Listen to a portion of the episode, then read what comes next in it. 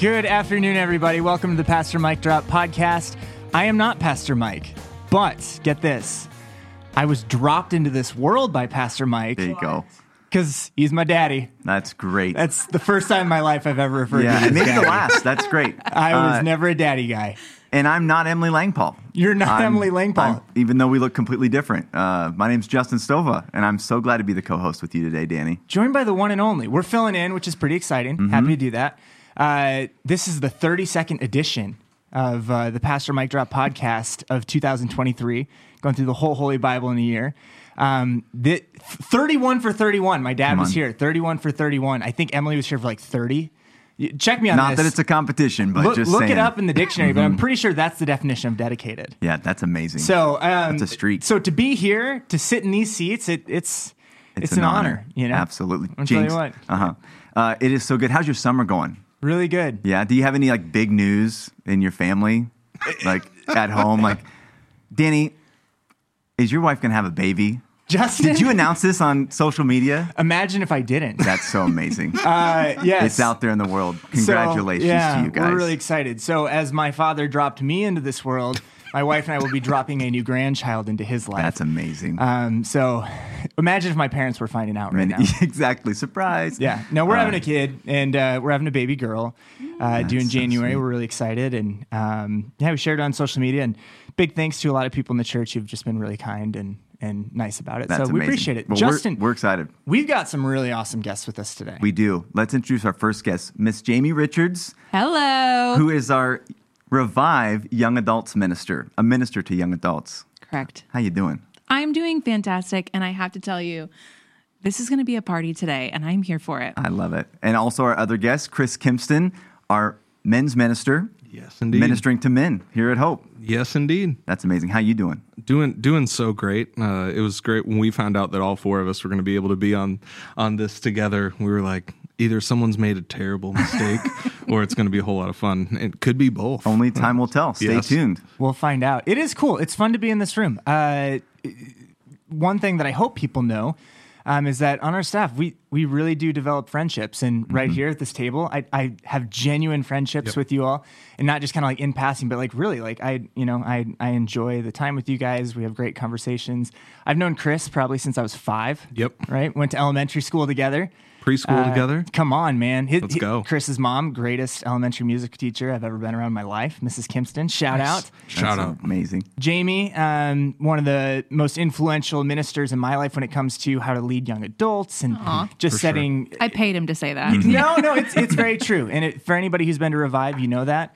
And Justin, Come on, I just just say love I just love being around you. Oh, so you're it's good to be here today. I feel Now, the same way. We got some things to get to. Yep. And uh, they come in the form of questions. So what do you say we get to it? Let's just jump right to it. Here we go. Why don't we just jump right in? Anybody got any questions? Oh, yeah, no, should have saw that coming. All right, our first question, as we're going through the whole Holy Bible in a year, right in the middle of the Bible, the Psalms. And so let's jump in. The first question is Songs of Summer. What's a psalm uh, that stuck out to you that in a new way this summer? Maybe what's something that's really uh, stood out to you? Chris, uh, what do you think? Yeah, so a psalm that is a favorite of mine that isn't always quoted, uh, Psalm 16, uh, you know, right there near the beginning, there is a particular verse in there that I think is really interesting. Psalm 16, 8, it says, I will keep my eyes always on the Lord. With him at my right hand, I will not be shaken. So um, this is translated a number of different ways uh, from the original Hebrew. But one of the interesting things is it talks about being, you're keeping your eyes on the Lord, you're, you're experiencing fear, and also you won't be shaken. But uh, the original Hebrew is also translated to you won't tremble. And I don't know about anybody else, but there's been plenty of times in my life there's there's being nervous and there's being scared. And then there's also the things, the moments, the hardships that you experience in which you're literally trembling, you're physically overcome with either grief or fear, whatever that is. And this verse to me, um, to have you both having your eyes on the Lord in the circumstances of feeling anxiety, but uh, like looking towards God, but then also knowing that God is with you in those overwhelming moments. So that just for some reason stuck out to me looking through that, and it's a favorite uh, psalm of mine, and isn't one that gets a lot of attention. So, and, Yeah. and then it goes on after to say you're going to praise the Lord because of that. You know, the you're you're you rejoice through that trembling, through that being overwhelmed because of just how much God's with you. So uh, that's always uh, comforting to me, and I, I think is a fun one to kind of see in a new way. Absolutely. Yeah, I, I, I enjoyed reading through the Psalms uh, this summer. Six weeks of them, which has been pretty cool. a lot of and We're coming up on. We're on this last week now, um, and one hit me really, really hard on Sunday. Psalm chapter one twenty one is a psalm that uh, I'll read in difficult situations with people. Um, as ministers, as pastors, we we walk into uh, some some challenging places uh, and where people are hurting. Um, some of the things that you're describing there, and I've read Psalm chapter 121 in hospice rooms, in hospital rooms, at funerals. Um, when someone's really, really going through it, and it makes sense. I look up to the mountains. Does my help come from there? My help comes from the Lord who made heaven and earth. He will not let you stumble. The one who watches over you will not slumber. Indeed, he watches over Israel, or he who watches over Israel never slumbers or sleeps. And what stood out to me on Sunday is a half hour before our service in Ames, we do like a pregame meeting, if you will. We get together, we pray. Um, we walk through the service, and a woman named Christy Franco was kind of our prayer partner for backstage that day. Where before the service, she's praying with the team, and she also oftentimes will come with a uh, with like a Bible passage. Uh, Christy is on the church council for All of Hope, um, and so she's just an awesome person to to have in this space, and, and she's a prayer warrior and all that. The cool thing was is she's reading Psalm chapter 121 to us and just the day before and I'm not breaking this news this is also public but she became a grandma for the first time to twins on National Twin Day. That's How cool that? amazing. Come on. And it reminded me that as she's reading this, she was reading this not from the perspective of now, given her daughter went through pregnancy and, and giving birth, and that's not easy. Um, so I've heard, uh, you know, um, but but when sometimes I read this, it's oh man, life is desperate and it's difficult right now, and sometimes we think I need to look to God and see how big God is and see how powerful God is when life is falling apart. But as Christians, we also need to look to God when life is beautiful. Mm-hmm. Yeah. When we see examples of new life. You know, people who are in despair need prayer. Yeah. People who are going through celebration, they need prayer, right? And so, as Christians and in Christian community, I think that's one of the most beautiful things that we have together. We go through the lows of life together, but we also don't go through the highs of life alone. We have people around and with us celebrating. And also, I will say this when you're going through the tough times in life, it's easy to pray, like, God, I really need you, you know? But when you're going through the easy times of life, that's sometimes when our prayer life is nothing, right? Sure. And I think that this example and the way that it was read on Sunday reminded me when my life is going really well and I'm excited about what's happening, I still look up to the mountains and I mm-hmm. realize my help doesn't come from this situation that seems so great. My help comes from the maker of the mountains. Yeah. My help comes from the one who doesn't sleep, whether I'm having a good day or a bad day. And, and I need to turn to him in, in both of those places. Yes, it, it reminds me uh, the the last I think like almost fifteen psalms. It starts with praise the Lord, just like the first three words are the same, and the repetition. You're like, okay, we get it. Is this another one of those praise the Lord? But the the the author, it's it's a, it's like don't grow tired of ever praising the Lord in whatever season that you're in. I was uh, I took my oldest daughter to summer camp, and they picked up uh, at the end. They they have like a big celebration and they were they were singing praise the lord. It's a new song that came out and it's like let everything that has breath praise the lord. And so even sometimes the most simple phrases can be the most deep and most profound. So uh, songs of the summer psalms. Uh, i want to keep moving to the the next question because not only are we reading through psalms but also we have a whole new book of the Bible, Ephesians, that we're going to dive into in this podcast as well. And so, uh, Jamie, I want to ask you the first question. Uh, you've got mail. So, uh, postal interception. What are some tips for reading the New Testament letters to early Christian churches and communities? And specifically, what context is helpful to know about this book and the letter that Paul wrote to the Ephesians? It's such a good question. And I have two kind of preface answers before we get into some meat about specific Ephesians. But first, we've you've already alluded to it. You're reading somebody else's mail mm-hmm. when you read this book. Like you've gone into somebody else's mailbox. Now, the thing about this letter is that it was most likely written as a circulating letter to other churches in the area, like not specifically only to the church in Ephesus, but to like the church of Laodicea, which mm-hmm. is referenced in the book of Revelations. It was an early church in this area. So, but keep in mind, while yes, we can still get really good things out of this without knowing who it was originally written to, one of the best parts is knowing how the original audience would have heard this, mm-hmm. how the original writer intended for an audience to hear. Because so often when you're reading scripture, there's a lot of things you're like, that does not make sense to me. It automatically made sense to so many people who originally were living in this time and in this context. They knew all of the cultural references between the lines that the author didn't have to say. So it's really good to keep that in mind. Two things that are really cool about Ephesus, this city that this letter is addressed to, uh, well, the church that's in the city, is Ephesus was the center, the epicenter of Roman culture mm. in this region, uh, in the region called Asia, not to be confused with the continent of Asia, okay. but just this Roman region called Asia. And it was the hub it was where like the Roman capital of the area was in. And so it was a deeply Roman city. So you think about what like the capital city esque of a Roman empire would be like. Two things that were happening in this city specifically is there's an amphitheater that seats anywhere between 25,000 to 50,000 people. The internet has a wide range okay. on, but a lot, but a lot of people. And you can still go to Ephesus today and look at this amphitheater. There's actually a really wild story in the book of Acts where a riot happened because of something Paul said, where people go to the amphitheater that is referenced in scripture, and you can see that. Also, the temple of Artemis, which was one of the seven wonders of the ancient world, was in Ephesus. So, when you think about the people that this letter was addressed to, these are people who have wealth, they have mm-hmm. status, but also there's a lot of people who are on the lower social stratosphere of that city. So, that's that's all really good stuff for us to keep in mind as we take a look at diving into this letter. Yeah, one of the things that uh, Chris and I would have both experienced in one of our seminary classes uh, was from one of our professors who taught us a really helpful way to read the Bible. And I think that it totally echoes what you just said there, Jamie, a fellow seminary grad. Um, is he would say that it's so easy to start when you're reading scripture with application. Mm-hmm. Here's what this says, and therefore that's what I do. And please read read the scriptures, all that stuff. But but study the scriptures, understand the context, and so that a more faithful process of reading the scriptures, and here's the fancy way of saying it, is start with observation, then interpret, and mm-hmm. then apply.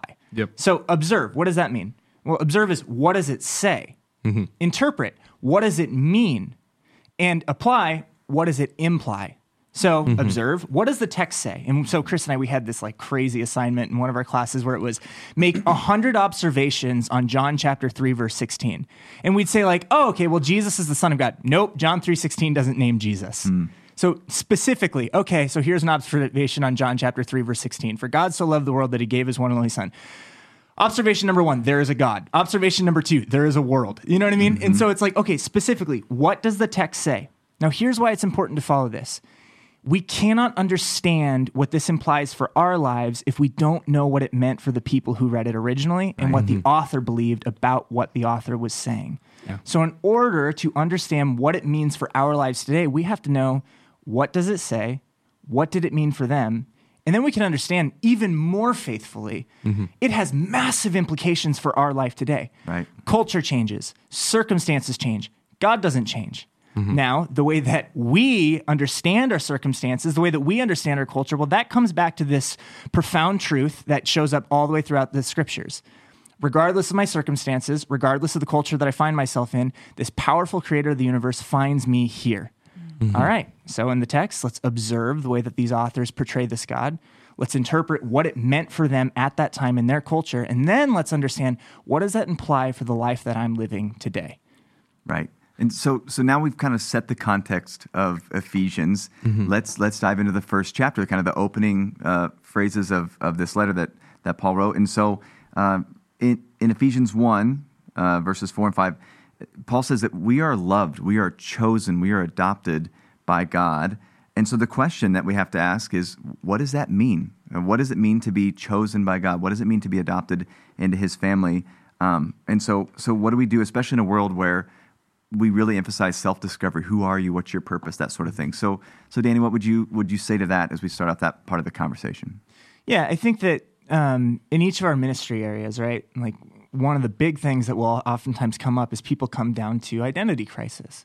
And mm-hmm. an identity crisis has a lot to do with purpose. Why am I here? What am I doing? Is there any meaning to any of this life that I'm experiencing right now? Mm-hmm. The Bible does remind us over and again yes, there is meaning to your life, but where's the evidence? Like, what's the proof behind that?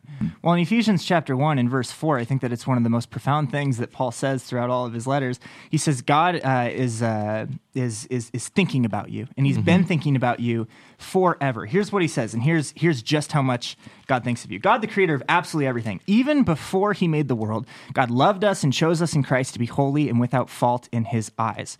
God decided in advance to adopt us into his own family by bringing us to himself through Jesus Christ. Um, there's that, that's loaded, right? But here's one thing that I'll take away from that the God who made absolutely everything that we see that is good in this world. Mm-hmm. He looks over all of it. And before he even spun any of that into creation, before he even thought about stars, before he thought about mountains, before he thought about planets, before he thought everything that would occupy it, he was thinking of you. Before God planned everything that was here, he was thinking about this conversation. Mm-hmm. He was mm-hmm. thinking about wherever you're sitting and watching this right now, wherever you're listening to this. He was thinking about whatever life circumstance you find yourself in. Now, given sometimes the circumstances that we find ourselves in aren't great, but do you want proof that you matter? You exist. Mm-hmm. The mm-hmm. very fact that you exist shows that God decided this world wasn't complete until you were in it. Do you want validation for your existence? Mm-hmm. Go to the creator of this universe who said, I'm not done because I haven't made you yet.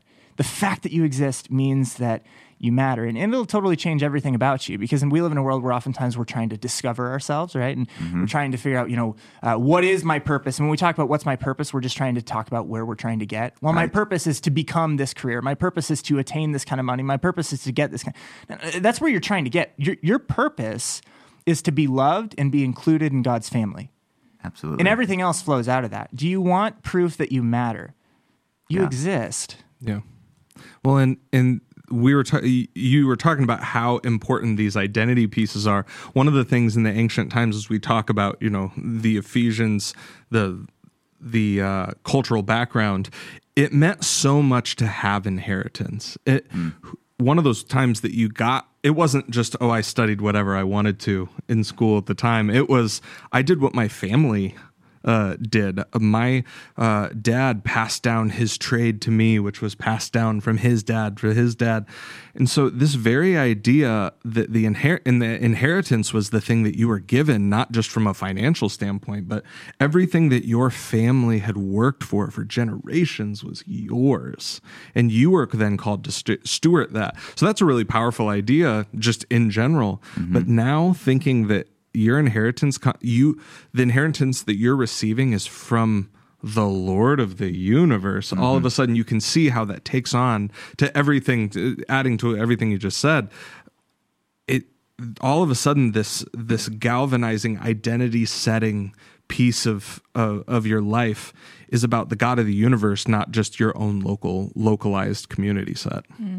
One of the things that I think is fascinating about this conversation with the four of us in the room is we represent a wide variety of ages. Justin with junior high Mm-hmm. school, we are skipping high school students, but then college students with Kairos, Mm-hmm. young adults with Revive, and then men all the way on all up. of you all of you These are the ages that deal with questions of identity. Who am I? Right. Questions of self discovery in all different stages of life hit a little bit differently.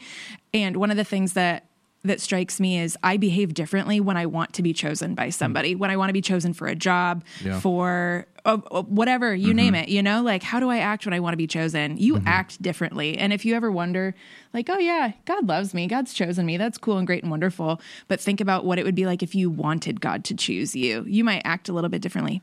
You have already been chosen by God. You have already been picked to be a part of his family.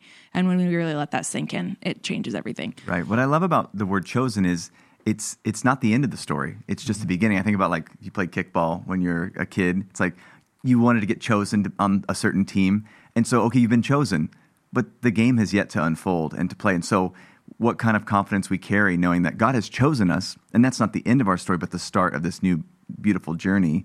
Uh, I love the the phrasing "decided in advance." As as you guys know, my wife and I have four kids, and we decided in advance that we love these children, despite all the ups and downs and the the emotions and and just the life that is a whirlwind uh, in our family. But when you decide in advance, like we will love you through whatever, and so you start to get a glimpse of God's choice for you. Of He's decided in advance that His love for you is unchanging. That's already been determined, uh, even before, like you said, Danny, even before you were created. And so um, that word adopted, it, it, to me, it's it's a div- it's it's a word that's a turning point. There's the old life, and you've been adopted into this new life, which I think leads into the next chapter, uh, which Ephesians chapter two. Uh, Paul talks about this word grace and, and salvation and how that works. And so I want to I want to frame up the next question: What what do Christians sometimes misunderstand about grace? And and I like the way this is put. If it's not something we can earn, why should we change the way that we live? And so, Chris, what what are your thoughts? Maybe take a first pass at it. Yeah, for sure. And I think that this is just an expansion on everything we were just talking about. But uh, a lot of us don't understand in a achievement based um, kind of framework that we all live in now, everything that you get, someone earned at some point. You're like, well, you know, I I just have to be good enough. Even something that's free, so to speak, uh, is something that you have to go to get. N- Almost nothing is inherent. And uh, the thing about grace is that you're you're loved already. It's not and I think that a lot of people might have uh, negative experiences with churches or, you know, uh, church hurt or trauma in the past. And it's because they were made to feel that there was a barrier to entry, whether or not that was uh, because of a demographic they were a part of or, or some part of their past that didn't uh, measure up. The whole idea is that with God's grace, we already have it and it's starting from that place. Exactly what you said jamie. Uh, you, you behave differently if you think you have to earn something. But um, it, imagine how different your life would be if you were starting from a place of grace. One of my favorite um, things about the original uh, creation poem back in genesis is adam's first day is from a place of rest. The first thing that Adam ever had to do, Adam, yeah, was given stuff to do, but the first thing that Adam had to do is just enjoy creation, just rest. And so Adam then lived the rest of Adam's existence from that place of rest. And I just think that's a really powerful thing. And it has to do with grace. What does it look like if you live from a forgiven place uh, instead of trying to walk towards that, that status? Yeah.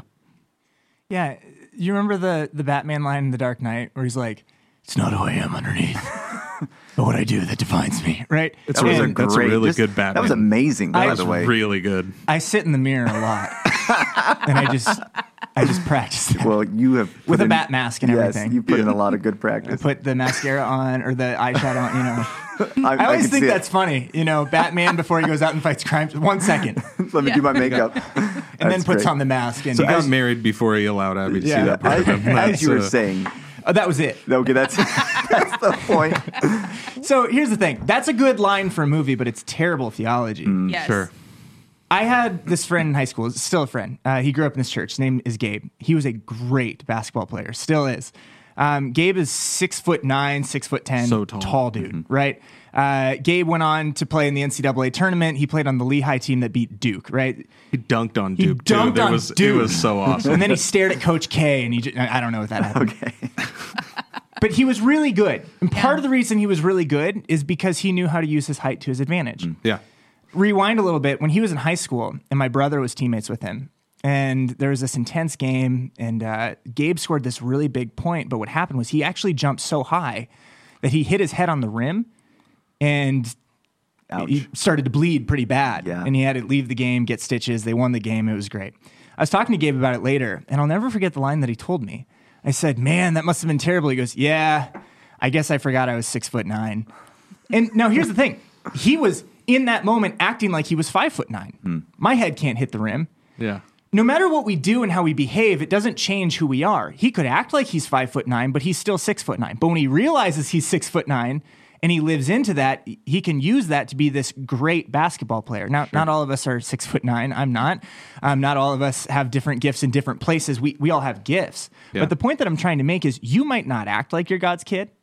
It doesn't change the fact that you are God's kid. Right, We live in a world that tells you what you do defines you. But we have a scripture here, and we have a mm-hmm. God who tells us through his holy inspired word that it is not what I do that defines me. What I do is not who I am. But when I realize who I am, that will inspire and change everything about the life that I live, and, and it'll lead to a more meaningful life. It's not what we do that defines us. Instead, when we realize who we are, it will define what we do. Yeah, I think that's the powerful gift of grace. It, it transforms how we're living because it brings us back to our identity and who we are. absolutely. It changes everything. I uh, I want to continue to to kind of get into the next little verse here. The, the word temple comes up. Uh, and, and so I want to ask the question: What is the significance of the temple, as as Paul is putting it to the audience, and specifically, what does a temple built on Jesus in Ephesians two twenty look like in our world? So I think that one of the things that we have to know about the temple is that when people heard temple, they immediately then associated it um, with the dwelling place of God. Now, that might be a similar kind of association that people have with church today, but even more extreme because it was an actual part of their belief system that God, that's where God was. If you wanted to find where God is, God was in the center of the temple. And the way that the temple was constructed is that there were kind of layers to it. You could only go in so far depending on how holy you were, how educated you were. Had have you done enough good stuff? Great. Next layer, right? So your just status in life could only literally allow you to get close enough to God. Hmm. Now, the interesting thing is if we if all of a sudden we decentralize this idea and that the temple is built on Jesus, this Jesus that went to the poor, the sick, the broken, the hurt, all of a sudden God is accessible and that's that that would have been a completely mind-blowing thing to people reading this originally. Yes, I don't remember if it's in Ephesians or if it's in one of the other letters of Paul, but Paul talks about how God has broken down the wall that mm-hmm. divides us. There was a li- one of those walls that you were talking about was a mm-hmm. literal wall. Mm-hmm. Gentiles, the non-Jews, could only go so far. Right. And now what Paul is saying, that wall is no longer there. God has quote unquote left the holy of holies not because he doesn't occupy it but because you are all now welcome there is Right. no obstruction that keeps jews or gentiles separate from god uh, those previous qualifications no longer exist Right. jesus is the one who decides them because of his life his death his resurrection everyone's included Yeah. Yeah, I mean, take a look at Jesus' miracles, right? yeah When Jesus performs a miracle, um, we oftentimes think that it's a suspension of reality. You know, the paralyzed man gets up and walks, you know, the blind see, the deaf hear, the mute speak, all these different things. The dead come back to life. We, we think it's a suspension of reality. But take a look at the miracles he does. It, if Jesus was just trying to show his power, right? He'd get up on a magic carpet, fly around the Sea of Galilee, and say, Obey me, right? I'm so powerful. You know, I, I get to mm-hmm. suspend nature. Laser beam vision. Right. But, but that, that's Yeah. not it. cats everywhere yeah. cats with laser eyes like just proving a point Yep. sorry Look at how strong I am, right? You know, look at the kitties. Um, but what does he do? He he helps those who have no ability to make a way for themselves in that culture and in that time. Right. And look at the other things he does. He feeds the hungry. Mm-hmm. And so often Jesus told those who were disadvantaged when he like for the the leper for example that he healed, he said go and tell no one. Jesus was not trying to make a claim on his own name. Right. So it's beyond just demonstrating his sheer power. Sure. he's demonstrating the redemptive purposes of his power. Mm-hmm. His miracles are not suspensions of reality. Mm-hmm. His miracles are glimpses of when heaven meets earth. Right. This is the way that God meant for it to be no sickness, no illness, no brokenness, no death, no hunger. And oh my goodness, how we have to humble ourselves, especially in the culture that we live, that for some people, heaven is so exciting just because they're not going to be hungry. Mm-hmm. Right. Look at the Old Testament when it talks about the heavens, when it talks about God's kingdom, when God's kingdom comes to full realization. It's talking about a place where the people who are oppressed, the people who are hurt, the people who have no rights, they're cared for and they're prioritized. And so the temple is supposed to be a place where heaven meets earth. Mm-hmm. Okay, well, fast forward to the New Testament. Mm-hmm. In Acts chapter 2, they get this flame over their head. Now that's deeply symbolic. We've talked about this. You can go back to f- previous podcasts, but but the thing is this: that was symbolizing that God's presence was with them. This this light, this fire was was a sign of God's presence. That means that every single person carrying the presence of God is like a mini temple going everywhere. So as Christians, what are we doing? Mm-hmm. When we show up in these places, we're showing be, not because I'm here, but because God is in here living and breathing through me. Mm-hmm. God is king over this space, and this is going to be a space where heaven meets earth. This is going to be what seemed like a fantasy fairy tale type land, you know, where priorities are turned upside down. Right. You know, where people who cannot make a name for themselves are named and loved and welcomed and given a new name, child Yep. of God. You know, a place where people who cannot earn for themselves, a place where people who are oppressed, a place where people don't have rights, those people are actually prioritized. It's a place of what? It's a place of love. Mm-hmm. And what's love? I think one of the best ways that I've heard this described is, is love is the commitment to someone else's well being before your own. Mm-hmm. It's the commitment to somebody else's restoration, somebody else's peace before your own convenience and comfort. So, as temples, what are we doing? Like, we're going around and we're saying, it's time for us to see a glimpse of heaven. Yeah. It's time for us to see where God is bringing this thing. It's not just for us to show our power. Look, God is with me. Yeah. Show what God's doing through you. Right. All of He- all of Jesus' power was used for a purpose to bring Yes. healing, to bring restoration, and that's what the kingdom's going to do. And Paul puts it in this way: uh, he says, "God is able to do immeasurably Hmm. more, infinitely more than we could ever even ask or or think." And so, I want to I want to frame up the next question too. Uh, when it says this, he, he- that God can accomplish infinite, infinitely more than we might ask or think, like all these miracles you're talking about, Danny. What the hard question is, what is God up to when we don't see or feel Him? It, it leads to a really nice line in a song that we sing that's actually very powerful and true. But there's a deeper meaning to it, right? So there's there's the song that oftentimes we'll sing in modern churches, which is even when I don't see it, you're working. Even when I don't Yeah. feel it, you're moving. I'm not good with song lyrics. Yeah, Yeah, yeah. yeah. there we go. Um, and it's not just a comforting uh, hope, right? Um, it it is hope, um, but it's not just a comforting wish. There are times in this world where it feels like God is quiet, and we're like, why why why aren't you doing something? I think that each of us have been in a room with somebody or in our personal lives, right? Where we're like, i- i- for sure in our personal lives, but definitely we've been in rooms with people. And the question is, what's God doing when I can't see God? What's God doing when I mm-hmm. can't hear God? What is God doing when God is quiet? Mm-hmm. Mm-hmm. And that is a really difficult season, wilderness, whatever you want to call it, to walk through. Now, if you're a friend with somebody, it's also going to be really difficult to walk with them through it, but have the courage, do it. Why? Because look at what God's up to in the scriptures when he's quiet. When Jesus is on trial for his life, it was prophesied about him in Isaiah chapter 53, like, like a sheep before the shears, he mm. remains silent. He- He's quiet. When all he had to do was just say a single word and he would have saved his own life, he's, he's silent. And when he's silent, he decides not to save himself, but when he's silent, he's saving the world. Mm-hmm. Mm-hmm. And so, if you feel like God is quiet in your life right now and you're wondering, why aren't you doing something? I know it's hard. I know it's really, really hard. And God's silence in this reminder is not necessarily going to make your circumstances easier, but it will tell you this if it feels like God is quiet, look out. Mm-hmm. Because when Jesus was quiet, he was saving the world. Mm-hmm. If God seems quiet right now, look out. He, he might be doing something immeasurably more than you would even think to ask for. Right. Yeah. One of the examples that was coming to mind as you were prefacing that is it pales in comparison to Jesus. But one of the examples that I always think about is if you look at the original, one of the original poems of creation, when God is creating things in order, humanity is last. Mm. That doesn't mean that because humans didn't see the creation of the sky, of the moon, of the stars, of all animals, of all vegetation, of the platypus, of the kangaroo, of the elephant, of the horse, of all these like wild The best animals. Yes, truly. That doesn't mean that just because humans didn't see it, that it didn't happen or that it wasn't meaningful or really important. And those are, I mean, that's a preface then to what Jesus is doing in restoring all of creation in his life, death, and resurrection. God's still working even if we don't see it. We don't need to uh, put that much pride in ourselves that because we don't see it, it's not happening. Well, and so often, I you know, when people are going through so many difficult circumstances, I think there's there's definitely the circumstance that Danny's talking about where you're crying out to God, asking to hear something and not hearing it. Sometimes we also what we're doing when we cry out to God when something bad happened and you said what you actually mean when you are are saying god w- where are you?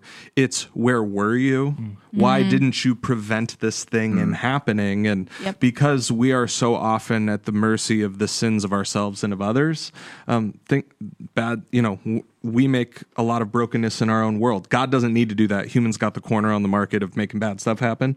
And then also just sometimes in our broken world we experience so much uh, hardship or natural disasters and all these different things. But the, the point i'm making is that regardless of, of where we're looking uh, for god to have uh, we, we wish that god would have prevented these things from happening and they still did. Where is god in the midst of that? It's right beside you it's also out in front of you, calling you to new things. But I think you know the verse of where uh, where Jesus is is lamenting the death of his friend, right?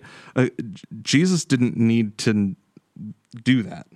Jesus knew that he was going to raise him from the dead. But what did Jesus do? He he cried, he lamented. He he experienced grief and I think that that's a powerful image because if you're sitting there thinking, man, this is awful, mm-hmm. that in this free world that we all get to live in, we're hurting each other and we're, we're where is God in the midst of this? Also lamenting with you. Mm-hmm. And right. I think that sometimes mm-hmm. that's a solidarity that we don't always quite understand. Right. It's a reminder that there's, there's a lot of brokenness in the world. Right. And we don't have to look far. It, it's not like the church and the community of believers are immune from this. We live in the same world as everyone else. Yeah. Uh, our hope is in God.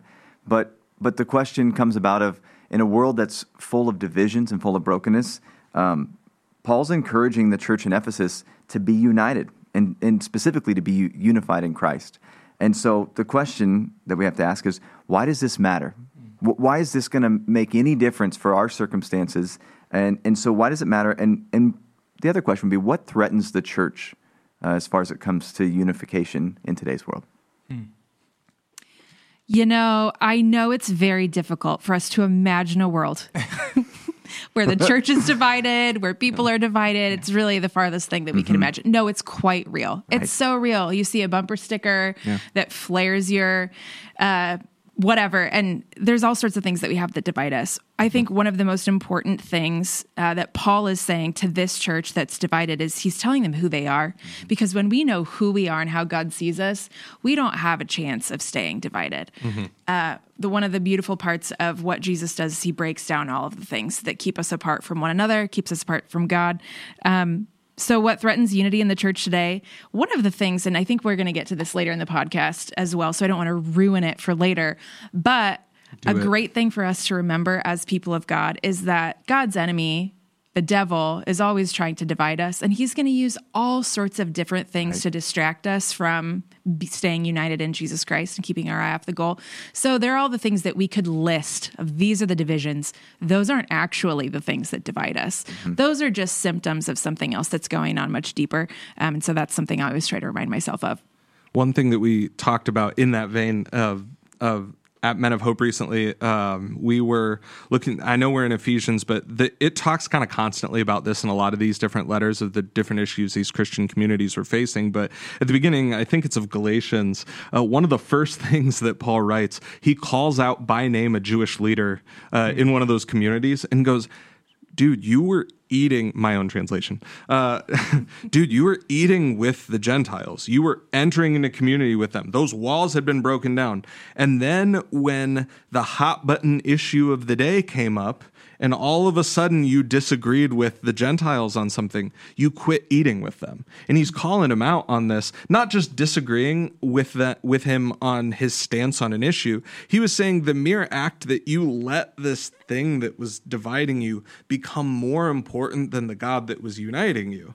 He was saying you made that primary before God and he's like that's it you you took your eye off the thing that was the most important. We can all agree and disagree with each other. If, I, I feel like somebody has to say it because because mike's not here to say it that you know we have the left wing the right wing the whole bird. Mm-hmm. that's his you know one of his favorite uh, uh, images. But like we we all disagree on a number of different things, and that's totally fine. But it's when you allow the division to be the thing right. uh, more important than the God that's uniting us, then we've kind of walked away and lost lost our way. yeah, when agreement becomes your God and right. not unity, then things get real weird. Right. And and in the even if you find agreement, that somehow then that solves it. Yeah. It, it's the idea that it's, it comes down to priorities. Mm-hmm. If God is not God, and then that's not first, nothing else is going to solve it.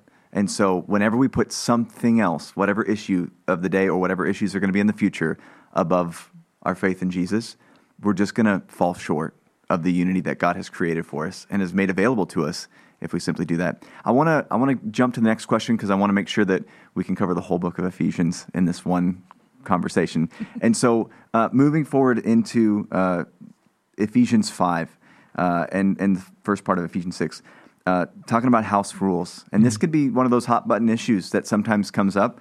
and sometimes it's misunderstood. So, what should modern readers in today's world know about the Ephesian culture regarding spirit guided relationships? Specifically, where it talks about wives submitting to husbands and, and how those relationships work. So, so, what should we know about the, the culture at the time, and what's God, uh, through Paul, trying to teach us in this space? Keep in mind what Paul's been saying throughout this letter, right? Paul is telling us about this gospel and how it's changed the world and now what it means for our life. Be these mini temples that go out and show what heaven on earth looks like. A place where, if you look at the Old Testament scriptures, it's a place where people who have no rights are prioritized and uplifted. And if you have rights, you're only using those for the sake of creating opportunities and uh, revealing the righteous and just rights of those who have been who have had them stripped away. Ephesians chapter 5 and also chapter 6 sometimes becomes among the most misquoted um, and proof texted passages of the entire Bible. Mm-hmm. Sometimes you'll hear Ephesians 5 read at a wedding, and then they'll go off and say so clearly, um, husband, you are in charge of this, and wife, congratulations, you're you're going to reap the benefits of it, and that's it. Mm. Again, observe. What did it say? Interpret. What did it mean to them? Mm-hmm. And then apply. What does that imply for us? Paul, as Jamie alluded to at the very beginning of this podcast, is writing to a group of people who live in Roman culture. And in Roman culture, the only person in an entire household who had any rights whatsoever was the man. Interestingly, when Paul addresses people in Ephesians chapter 5, does he address the man first? No. He addresses the woman 1st mm-hmm. So, right there, he, in his own way, is saying, I am uplifting the one who's had rights taken away from them. It was not shocking for Paul to start talking about a man's duties in that culture, in those situations, living under that government and in that system. What was shocking is that he even acknowledged the women. And he acknowledged them before he acknowledged the men. Then he goes on and he acknowledges children before he acknowledges the parents. And then he goes on and he acknowledges the slaves before the masters. Mm-hmm. What is Paul doing? Paul is saying the point of any sort of right, the point of any sort of gift that you have in this world is not for your own benefit and it is not for your own gain and it is not to lord it over somebody else. The point of you having this gift, the point of you having this right, the point of you having this opportunity is to give it to somebody else to truly love them, to be committed to their well being ahead of your own. So Paul's writing to a culture where he realizes, I'm just an apostle, right? Mm-hmm. I mean, mm-hmm. Paul's influential among the Christians, but he has no influence over Rome at this point, right? right? He, he has none. As time would go on, Paul becomes one of probably the most top five influential people of the world, right, that we've ever seen. But at this time, what's Paul going to do? This guy who's writing from a prison cell, Mm-hmm. What, what's he going to do? Is, is he going to tell Christians to go out and tell the Roman government, you're wrong? They'll all be crucified. They had a history of doing that, right? Yeah. So, what is he saying? In your culture and in your context that you cannot control, how do you give up what rights you have for the sake of somebody else's? Mm-hmm. That's that's the point. And and Paul, this we don't have time to get into today, but this is just deeply immersed in like Old Testament scriptures and how God is using two to become one. He's mm-hmm. not using two to lord over powers over one another. Right. Better he, together. Two to become to become one and not for one to be more important and quite frankly not even for one to have more rights than the other but rather for one to give up what they have for the other person so what's paul saying here paul is saying hey men you have the rights in this society you need to use them especially in this christian community in order to uplift the women in your lives and women allow them to do it because right. the truth is, when it comes to receiving gifts from other people, just natural, I think human instincts say, no, no, no, it's okay. It's fine. He's like, no, seriously, according to God, you get this. Mm-hmm. Um, that we're scratching the surface. Right. Um, but you two the, have had great insight on this. Justin, I know yeah. you two as well. So yeah, and I love the the first part of that five twenty one where it says mutual submission out of reverence for Christ. So before he even gets into what each of the husband or the wife's role is, it's it's saying because of Christ and his love for you, therefore mutually submit. And so uh, Paul gives a parting word in Ephesians. He and I think this is helpful to kind of tie our whole conversation uh, together today. And he talks about the full armor of God. And so I want to ask this question. Uh, he says to put on the full, armor of God so that we can resist the devil's strategies. And why does Paul end his letter like this? And and maybe if you can add to it, what are some of the strategies that the devil tries to use as you think about everything we've talked about in this letter? Who do you want? Go for it, Jamie. Okay, cool. Before we do that one, I'm going to just add one other Please thing do. as Please the do. gal at the table to the Yes. previous question. Pastor Amanda and I were talking about the, the Ephesians question yesterday, and she just reminded me, as so as you so beautifully articulated as well, just that the women and the slaves and the children, there there are no surprises for them in that text, but the men were the one who are being given a surprise by Paul. Right. Right. Paul knew what he was doing. He knew his audience and he did it really well. And if we don't understand that, we're going to misuse this text, but it's really important for us to understand who he was talking to and what he was doing. Yes. So, yeah. Um, man, the armor of God is one of my all time favorite scriptures. And we already talked about this a little bit, but resisting the devil is resisting division. Resisting the devil is resisting all sorts of things that come at us. And so you can see what Paul is prioritizing when he talks about uh, what the armor of God fights against. So in chapter 6, verse 13, he says, Therefore, put on every piece of God's armor so you'll be able to re- resist the enemy in the time of evil. Then after the battle, you'll still be standing firm. That's the goal of armor, right? To still be able to be alive. To be able to still live and breathe and function after you're fighting. So, you put on the belt of truth. We've already talked about identity, who you are as a child of God. If you don't have that just kind of strapping you in, you're going to get all sorts of wild and sideways and act out of trying to be chosen rather than knowing that you already are chosen. The body armor of God's righteousness. You don't have to try to earn righteousness or become right. God has already made you that. For shoes, put on peace. I know that that one's really easy all the time. We just walk in peace everywhere.